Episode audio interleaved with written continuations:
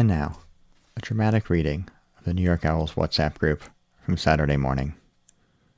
Jeffrey, 11:36 a.m. It's time. James, 11:41 a.m. Yup, for United to get a second and lurch to lumber around aimlessly. 11:42 a.m. Damien, what a rotten day. 11:53 a.m. Craig, wow, fucking wow. 11:53 a.m. James, fucking love Nuhiu. 11:53 a.m. Jeffrey, at James. 11:53 a.m. Jeffrey, at James. 11:54 a.m. Dom, get the absolute fuck in. 11:54 a.m. Jeffrey, at James. 11:54 a.m. James, fair.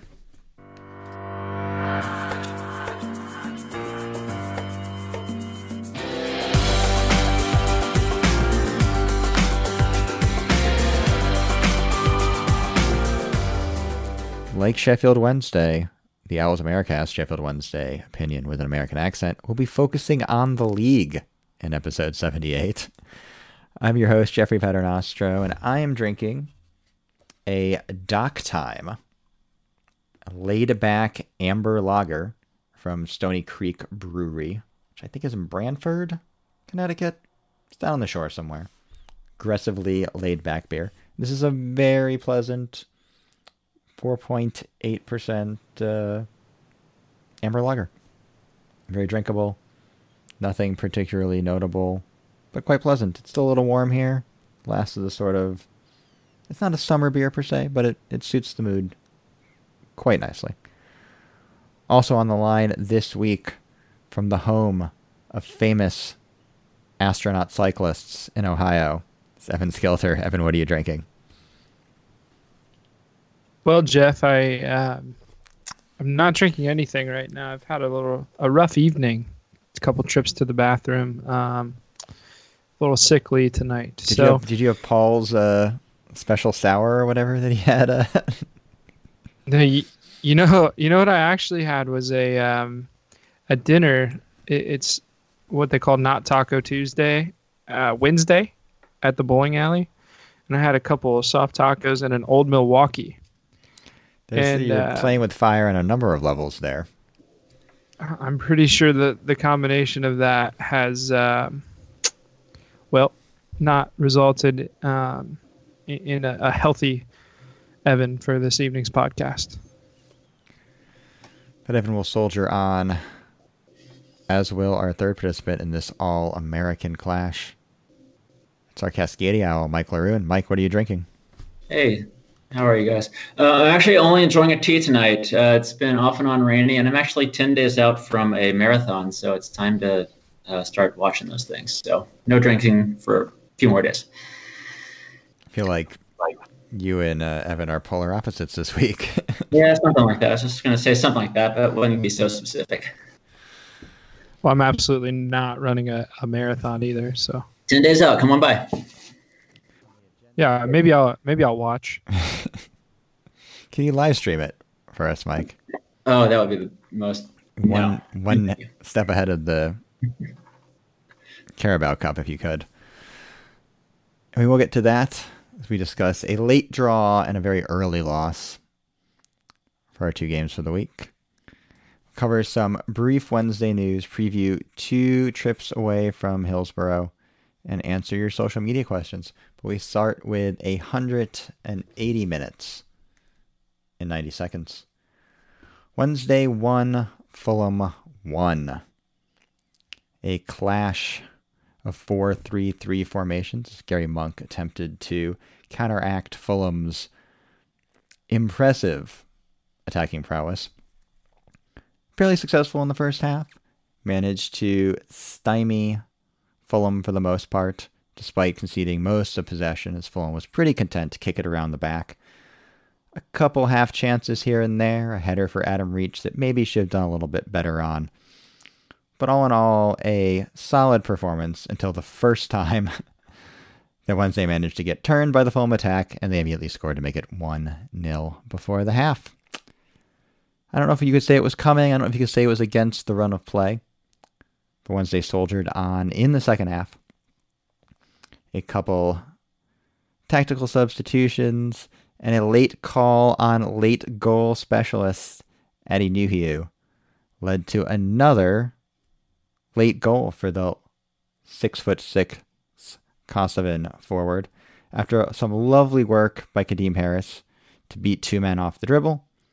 He got into a crossing position, a flicked on ball from the Fulham defense, nestled nicely onto Atdhe Nuhiu's head for a diving header and a 1-1 draw. And oops, that's 90 seconds. I don't have time to do the Everton game. Did not plan that at all. So we'll move on to our talking points for the record. It was Everton 2, Wednesday no. We'll move on to our talking points for the first, for these two games. I assume most of them will be coming from the Fulham game for a variety of reasons. And we will start with Mike, who wants to make a note of that, some of those possession issues. I don't know if possession issues, but possession time that Wednesday have had under Gary Monk so far. Yeah, so time of possession, I don't want to break into anyone's stat boy routine or stat guy routine, but Patty's stat man, we're not doing that. Okay, so I can scat right now.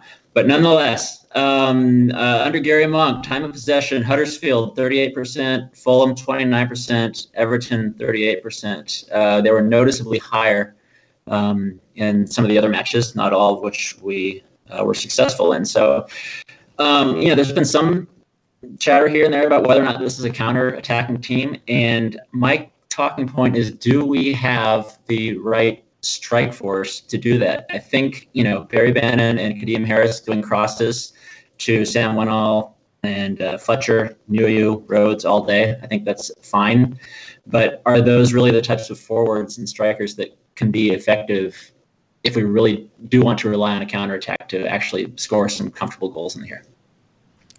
I think it's a fair question. I did listen to the show last week, although I wasn't on, and it was either James or Patty that made the point that, the kind of striker they really want to see going forward is more of that sort of young, pacey, play off the number 9, but can also sort of, get in and amongst it in the box as well. If you're going to play that kind of counterattacking style, I think you do need someone with a little more pace up front just to drag the defense a little bit, maybe make the, the center back or the pivot midfielder that might come over to double team Harris have to think twice if he's got a runner coming right at him. Has a little more pace than Sam Winnall or Stephen Fletcher and Atdhe Nuhiu. I do wonder how much of it is just a function of the teams we've been playing too. Obviously, Fulham's front line is formidable. Everton spent about $250 million on strikers in the previous transfer window, and that was always a game where they were probably going to have to set up to hit them on the break. So it's certainly something to monitor going forward. Middlesbrough and Hull away will be interesting tests. I don't know if you can really just sit back against those two teams going to those two stadiums, but I think the overarching point here, Evan, is a good one, is do we really have the personnel to play that way if that's the intention? Right. Yeah, a couple of points on that. First of all, yes, the Fulham passing game, especially in the first half, was just quite envious of the way that they controlled the ball on both ends of the field. I don't remember if it was the Fulham or the Everton highlights where I saw that Sam Winnall was one-on-one with the goalie and just sort of launched the ball right at him. Just unfortunate. So, it makes you think about, what we always made fun of the strike force we had for the last 2 years, but you're thinking about would Lucas Wow have thrived in that kind of situation or not. He never was quite, he's one you never really, not a true strike force striker like that, but just a thought. So. I do think Fletcher is smart enough.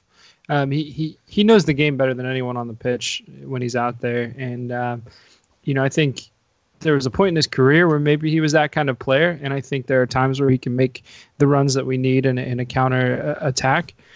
But we can't plan on that for 75 or 80 minutes. If we want to pound that type of style, I think, you keep him in for 45 and then be content bringing someone else in for the next 45 or just switching it up a little bit. Do we have the right players? Not for 90 minutes, but Again, I think there was a day where Fletcher was that type of player, and I think he can be effective in spurts in that type of offense.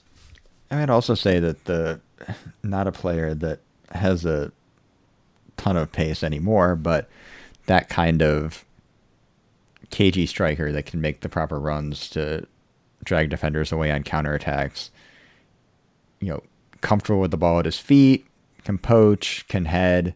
It was Gary Hooper. It was probably a more ideal fit if you're not going to go for the young 24-year-old number 9.5, as it were. But there really isn't if you look at the striker options, of which there certainly aren't a dearth of at S6 right now, they all do, and again, this is jumping off the conversation from last week, they all are kind of at least somewhat duplicative of each other.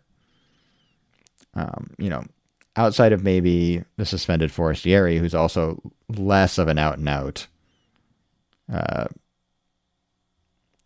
strike partnership type player. We can argue whether he's number 10, whether he's like a attacking midfielder in like a 4-4-1-1, or however you want to define that position. He also likes to freelance, which is not necessarily something that plays well for counterattacking football. I think the interesting thing to me, though, sort of in all of this, is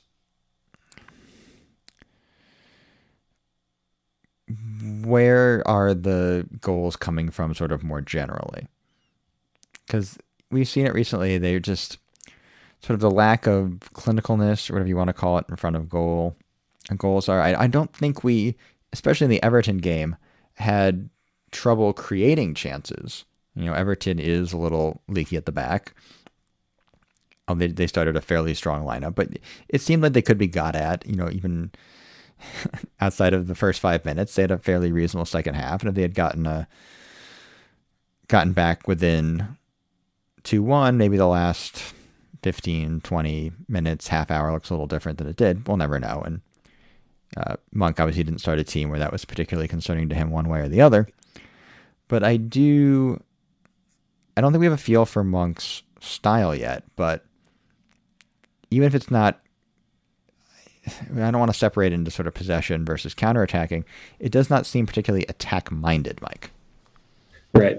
And again, if we talk about the three games that compose the Monk era, there's been 3 goals, and all have involved Kadeem Harris.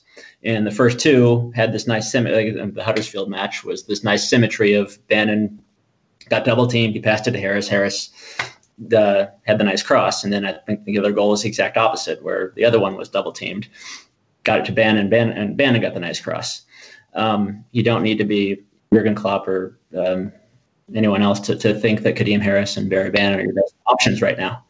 What are the other? What now that we have that as the I live in Portland Trailblazer land. We're like, yes, we know Damian Lillard and CJ McCollum can shoot from the outside. Now what are you going to do? So same here. We have these great guys who can do the crosses. Now what? So yeah, I don't know what Gary Monk is. And from all comments from press conferences and even related to team selection for the Everton match, he's very open about the fact that he's really, he may not be totally clear on what's going on. And that's not a bad thing. It's just where we are right now. Right. I mean, it's been 2 weeks. You have to give a new manager that especially came in at this point. It's a weird point in the season to come in. He's not coming in to fight a fire like you might expect when a new manager comes in after 6 or 7 games. He's basically coming in on the squad that's mid-table-ish, maybe a little bit better on paper, and trying to sort of figure out what to do with it going forward. So it's also kind of a weird 3 fixtures for starting. You have Huddersfield, who also had a new manager. It has been a disaster. Fulham, where you're going to have to play you have to be at least cognizant of the attacking threat. However you wanted to set up. You have to understand that they're going to want to play a possession, quick passing game. It reminded me a little bit actually of some of the good early Carlos seasons where it was kind of at a walking pace, but they just could kind of pick their way through. First of all, Mike, how disrespectful of you to clearly ignore Jusuf Nurkić's double-double last year, 15 and 10. You have some outside shooters, but reference for you've got. I'm a basketball guy. You may not know this. Yeah. You may not know this, but I'm a big basketball guy, and Nurkić is one of my favorite favorites. The Bosnian beast had his renaissance in Portland of all places, and we love him to death. So yes, well, do not worry. As you should. Okay. You ask, where else are we going to attack from? And I think. I think right now it's just an experimental phase. We're going to put Reach on the right side and see what he can do. I think Reach is the key. He's kind of moved around a little bit, tried to find his niche, if you will, this year. And I think once he settles into a role, and we've got Bannan and Harris playing the way they are, and maybe Murphy off the bench, I think it's then that we start to find an identity. I do wonder, though, is Reach really going to be that right winger? It's probably fine if we are playing a 4-4-2. He's kind of miscast there and playing that far up the pitch in a 4-3-3, and Jacob Murphy hasn't really impressed all that much since his debut. So it's one of the reasons that Wednesday have tended to overload the left side and Kadeem Harris, beyond Harris, being clearly the best player in the squad. I don't know the answer to that. Hopefully it'll get sorted out in the coming weeks as Monk gets a feel for his best 11. But Evan, we're gonna stay with the strike force, and because James Allen is not here, both Evan and I have Atdhe Nuhiu talking points. Yeah, mine. I did a little research as the resident stat man on this crew. Still not playing the jingle. Yeah, that's fine. I'd prefer you not, because it always disrupts my flow. Anyway, sorry, Patty. Atdhe has scored in all competitions 45 goals for Sheffield Wednesday since he started playing with us, which is, first of all, more than I thought he had scored. But 45 goals nonetheless. 10 of those have come in the 87th minute or later. 8 of those have come after 90 minutes. And even more impressive is that 32 have given us the lead or tied the score, and 8 of them were a goal that put us ahead in a winning effort. Like, this guy is clutch. I mean, I don't disagree. That's my talking point. I want to sort of contextualize Nuhiu a little more broadly in sort of his Sheffield Wednesday tenure, because Evan, you mentioned the 45 goals, and there was a fun tweet that noted that is the second most goals by any player in Sheffield Wednesday's 21st century history, second only to Marcus Tudgay.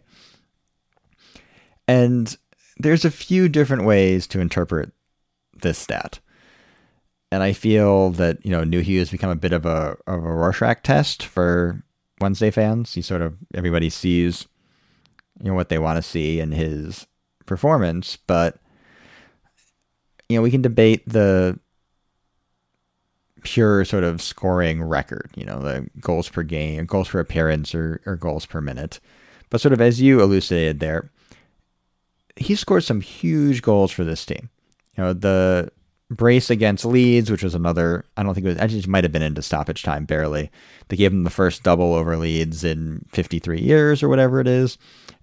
Numerous goals against Rotherham late in the game. Obviously, the Fulham goal this past weekend. Whether you want to debate the merits of clutchness and whether that's actually a repeatable skill, the fact is, these are things that have happened. These are big goals in Sheffield Wednesday's recent history. And yes, the recent history is not great. They've been at the top flight for 20 years now. But you can't sort of tell the story of modern Sheffield Wednesday without talking about Atdhe Nuhiu. And that's, again, the Rorschach test. What do you want to read into that? James Allen, who's not here, but I'll tell you what he will tell you. And he'll tell you that it's, it's not good enough. It's symbolic of Wednesday's sort of lack, I don't want to call it lack of ambition or lack of long-term, planning for the future of the club. And that's all, that's a fair conversation to have. What do you think Wednesday should be doing going forward? I think all of us would agree that they probably need to find a better striker than Atdhe Nuhiu to lead the line.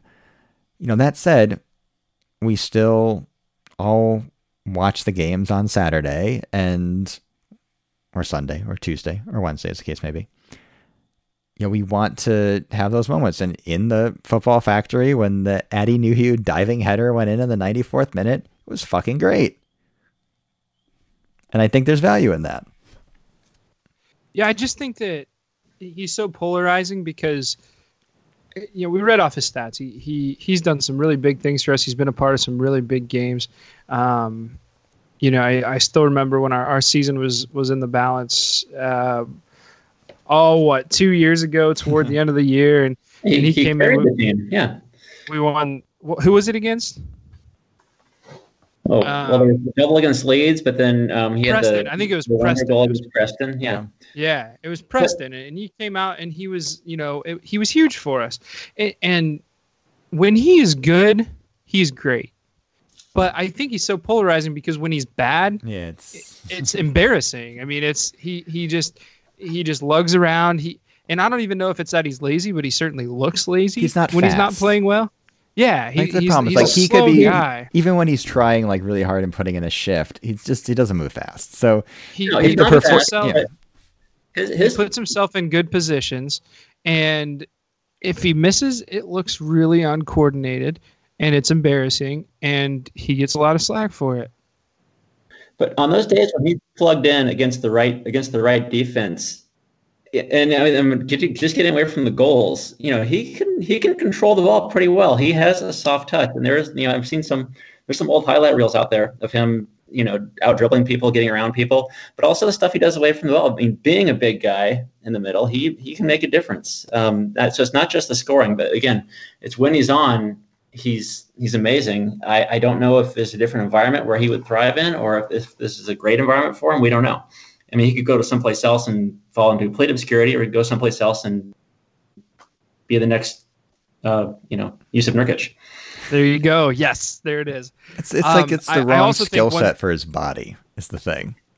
Yeah, that's true. He can't win headers. Like that's the other thing that's incredibly annoying about him is he's 6'6", and if a ball is cleared to the center of the field and he's there, he gets not even a centimeter off the ground and loses a header to a much smaller center back.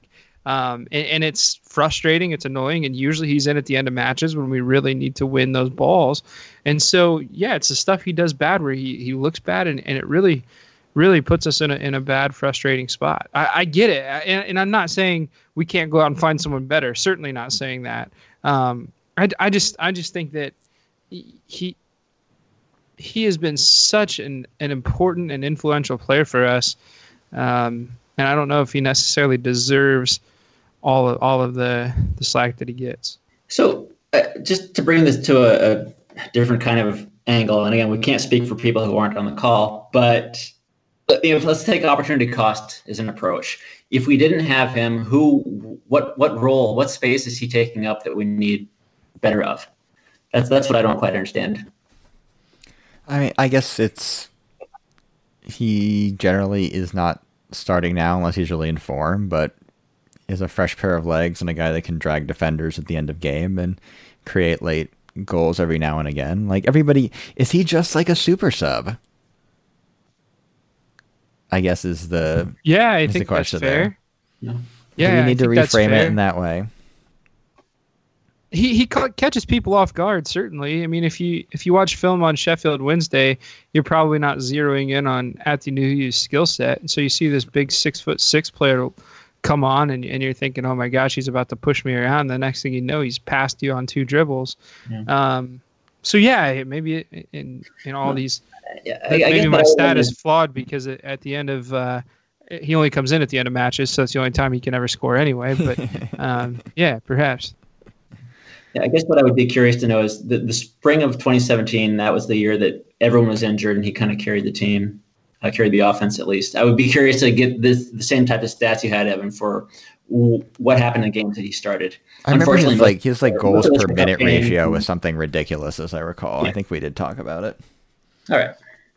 I will just say I think part of the problem here is that I just remember his first game against QPR, where he did three guys and then put a left-footed curler right into the top corner. We're like, who the hell did we just sign? Like this amazing, like 24-year-old dude from Austria. And then ever since then, it's just been the Atdhe Nuhiu experience. Outside of the Preston goal, which was also excellent. But for now, we'll take a break. When we come back, we'll talk about the week in Wednesday news, preview some matches, and answer your online correspondence. It's now time for your Wednesday news, and a light news week, but a couple of talking points. Adam Reach recently had his 150th appearance in the club. So first off, congratulations to Richie. Obviously, I have been ambivalent on him at various times in past podcasts. But you know, we talked about a little bit about him playing on the right in the first half of the show. What do we think his role is going forward? And are we getting to the point where maybe if a sale needs to be made in January, he might be the guy going out? So unfortunately, I think the time for the sale may have been last January, because I think last fall was when Adam Reach had his real, again, what his whole highlight season with all those long bombs. I would hope now that he could find that form again and maybe be that alternate threat, so that free up Harris on the left side, Bannan in the middle, and then it'd be nice to have an outside threat like that. But so for that reason. First of all, 150 games is great, but yeah, I'd like to see him become a bigger threat from out there. He's only 26, so it's not like, it should be sort of his, peak years for a winger or attacking midfielder type player. But you are right, he hasn't really chipped in with the goals recently. I feel like he was getting run down towards the end of last season a little bit too, which, I mean, fair enough, and 2017-2018, he played 53 times for the club, 47 times last year. That's a lot of game time to maintain over the course of a season.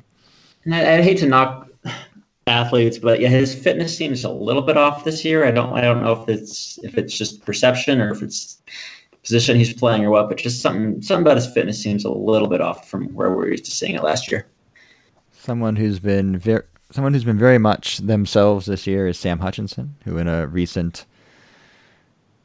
news piece interview on the Sheffield Wednesday website intimated that he might be interested in another contract at Hillsborough for the foreseeable future. What do we think about that, Evan?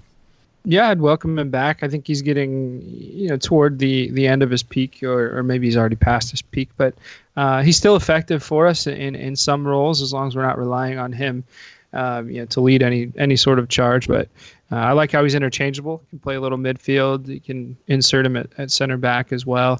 I think we've even seen him play a wing back at some point this season too. So he's a good player, good leader, been around, and wouldn't bother me any to see him with us for a few more years. He never really had any pace to begin with, so you don't really worry about him. Speed is not a large part of his game. I do wonder if he might transition Mike more into we have a couple questions about this coming up, but more into a center back role later in his career too, as his maybe legs go a little bit for even the running that's required in the pivot in the midfield. Yeah, that might be a good place for him to also you take advantage of his leadership abilities. We do make fun of all the cards he gets, but I think part of the awakening from the Oss era was that Hutchinson and Kieran Westwood can pretty much keep Wednesday in any game. So that's something that's always stuck with me. So I think if he would be up for playing, closer to the goal, center back position, I think that would be pretty exciting. I guess the one thing based on watching him play more in defensive midfielder role is he has the, let's say, positional discipline to play in the center back, in a center back 2 or a center back 3, but. I thought he's been fine at center back when he's been pressed into service Wednesday over the years. So he's certainly a useful squad player. So yeah, I agree. And he's fun to to have around to a certain extent. He doesn't quite... The one thing I think Wednesday's missing right now to a certain extent is like the... It's not a hard man per se, but more of like a shit stirrer. He's probably the closest to that just because of the type. But he doesn't quite have like the... He's not Scottish enough to be Chris Maguire and Ross Wallace, so he doesn't have like that edge to him. But I think he does give the squad some personality. Let's put it that way. Yeah. Wednesday head on the road this weekend and next week for a midweek fixture. Middlesbrough away on Saturday, Hull away middle of next week. I know we have stats for these. I just want to say these are like my, outside of away at Birmingham City, these are like my two least favorite away fixtures this season. Just something about going to those two stadiums fills me, not even with dread. Because like I think away to Birmingham and away to Preston obviously have been a bit of like bogey fixtures in the past. Just the games are just, it's just boring games. I don't like either of these teams. They're boring. I'm bored. Give us your stats, Evan. Well, the KCOM Stadium was the inspiration for one of our best songs that we've ever made here on Owls Americas. But yeah, so the game was so exciting that we had to make a song about a squirrel about it. Yeah, it was pretty rough. Middlesbrough, Britt Asambalanga, 3 goals, a couple other guys with 1, including Ashley Fletcher, Marvin Johnson, Patty McNair, Lewis Wing. As far as stats go for them, goal-wise, they are right in the middle somewhere. Oh, no, actually, they're 17th in the league with 8 goals. Wednesday have 11, just for your reference. Possession-wise, they actually do pretty well. They're 8th with 51%. For reference, Wednesday, 45%. And we already kind of got into their... To Wednesday's possession woes, if you can call them that. And then the other available stat is passing percentage. They don't do so well. They're at 73%, which is good for 17th. And Wednesday have 74%, so not much better. Hull, they're whatever. They haven't had a great run of performance. They lost 2, once to Blackburn, once to Bristol City. They drew to Millwall, drew to Wigan, and then they just beat Luton 3-0. As far as leading scorers for them, Jared Bowen, 4 goals. Kamil Grosicki with 3. Kevin Stewart has 2, and then a couple other guys with 1. Nothing super impressive. Their average possession is 45%, so it could be an interesting match to watch us go up against each other. And then their passing percentage is pretty awful. They complete 70% of their passes. So there you go. Yeah, still bored. Boring teams. What do we think is a good result for these two games? I'm always a little nervous when Wednesday head away from home, especially, again, as I said, while not specifically bogey. This just feels like 2 nailed-on draws to me, like 2 boring draws. No. Yeah, I think that's probably a good call. Depends on when Atdhe comes in and plays. Yeah, fair enough. That's good. It's true. Just so you know, if in matches where Atdhe's played more than 60 minutes, which is 53 matches, we've won 18, drawn 13, and lost 22. So there you go. Okay. I mean, it's just a bunch of mid-table teams playing each other. That's the best I can tell. We do have some other business. I'll give you an update on War of the Monster Trucks. I am reliably informed, on its way to James Allen's lovely Manhattan apartment. I'm sure it'll be stored in his lovely closet. Either tomorrow or Friday. So that's very exciting. Again, hit us up if you're interested in getting some copies. We'll be sending them around the country. And a special note, Coastal Carolina freshman Sam Snaith was named the Sun Belt Conference Player of the Week for his hat trick against Radford. Very exciting. Congratulations to Sam. We'll now move on to your social media questions. We'll start on Twitter from Samuels888, Can we re-employ DeCanio to come on in stoppage time to push over some of these crap refs? We here at the Owls AmeriCast do not endorse violence against EFL officials. However, I will say it does seem generally the quality of officiating this year has not been great so far. And I don't even mean that as sort of like a Wednesday Homer whining kind of way. Just, I'm not sure I know what these people are looking at. Yeah, I think so much has been said about the time wasting that Fulham pulled off on Saturday that, again, what else can we say? And I've already forgotten the gentleman's name who was the official. He was the same one who officiated the Norwich match back in the spring, which had some very, very questionable calls that went both ways. But no, we would never condone violence against refereeing. We have another one from Samuels 888. I'm going to fold this in with a question from @RichardHealy as well. What's everyone's ideal back four? Should we consider Hutch playing center back with Lees injured and Luongo looking good? And Richard, great show with some really interesting discussions going on. Read the defense. I wonder, is it time to give Bates a start and move Iorfa to right back? Bates is dealing with a little bit of a hip injury. We haven't had an update on Lees recently, which is worrisome, as he has had fitness issues in the past as well. I mean, I will say this. I do feel like they need to settle on some sort of more stable back four. And we know Borner is going to play in the left center back position, but how do you fill in around him at this point? Okay. I'm going to have Palmer, Borner, Odubujo, if I can ever say his name. And yeah, I thought that I was not happy with what I saw with out of Thornley and Fox this weekend, or not this weekend, whenever that was, the cup game. Granted, it was Everton. But he brings up the part of dropping Hutch back. That's so tempting. So I'm just not quite ready to pull the trigger on that yet. So I think let Iorfa back there and let those four stick together for a while. I like how we talked earlier in the season that center back depth was going to be a strength. We're talking about dropping Sam Hutchinson back to play there. I like Thornley generally. I think there's the issue of playing two left-footed center backs, but I might try to give him a run with Borner in the squad. I feel like they need to get Iorfa out to right back just because I do not need to see Baggio in the proximate future. It's gone past him just having a mistake in him. I think he's a liability defensively and doesn't offer enough attacking nous going forward to make it worth starting him. You know, Iorfa can get turned too, but I think he's a little more, more of an interesting attacking threat, more of an aerial threat.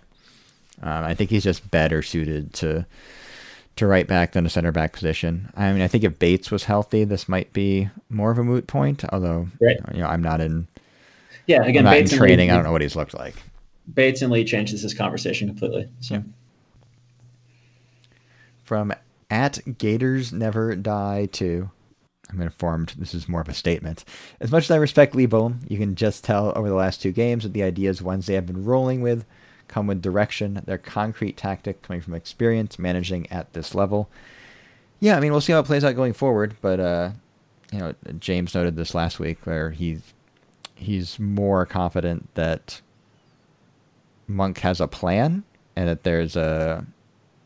You can argue that Fulham were clearly the better team on Saturday for most of the game, but Monk was able to sort of at least tactically neutralize them to a certain extent. Like, I can't remember in the second half them really, and they granted they were doing a bunch of time wasting and knocking the ball around the back. I can't remember really them having a clear-cut chance. Perhaps I'm forgetting one, but I don't really recall, moment where we got turned or a let off or anything like that. And, granted, if it just ended 1-0, I don't know if he would have been as happy with the performance as the way things go. But there does seem to be at least an actual attempt to tactically, there's a tactical awareness of what they need to do from game to game and how that needs to change, which is good to see.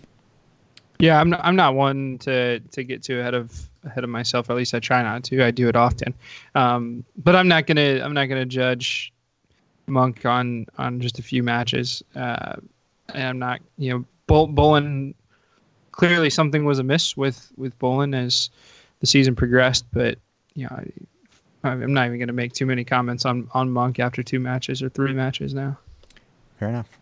At BHR Wrestling, what cities have meetups? What cities without official groups have meetups? Chicago, Dallas, Milwaukee. At BHR Wrestling, you can find all this information on the owlsamericas.com website. You can find our meetups, and you can also find our city reps. And I believe we have ones in Dallas and Chicago, at least, off the top of my head. But I don't have that website. Definitely Chicago. Yeah, but I don't have that website open. There's like, I think there's like a DFW one in Texas, I believe. But all that information is on our website at owlsamericas.com. You've been listening to episode 78 of the Owls AmeriCast, brought to you by Sheffield Wednesday's iFollow live match streaming service. Sign up at swfc.co.uk/iFollow. Once again, we're on the web at owlsamericas.com. You can email the show at owlsamericas@gmail.com. Find and follow us on Twitter and Instagram at owlsamericas. Our podcast intro and bumpers are by fellow Wednesdayites representing the makers. The podcast is on iTunes, Spotify, SoundCloud, Google Podcasts, Podbeam, probably anywhere else you choose to download podcasts. There's no wrong way to listen to the show. Just do what feels right. And wherever you choose to consume the Owls AmeriCast, we ask that you rate and review the show. It helps more Wednesdayites find our ramblings. Evan is on Twitter at OhioOwl.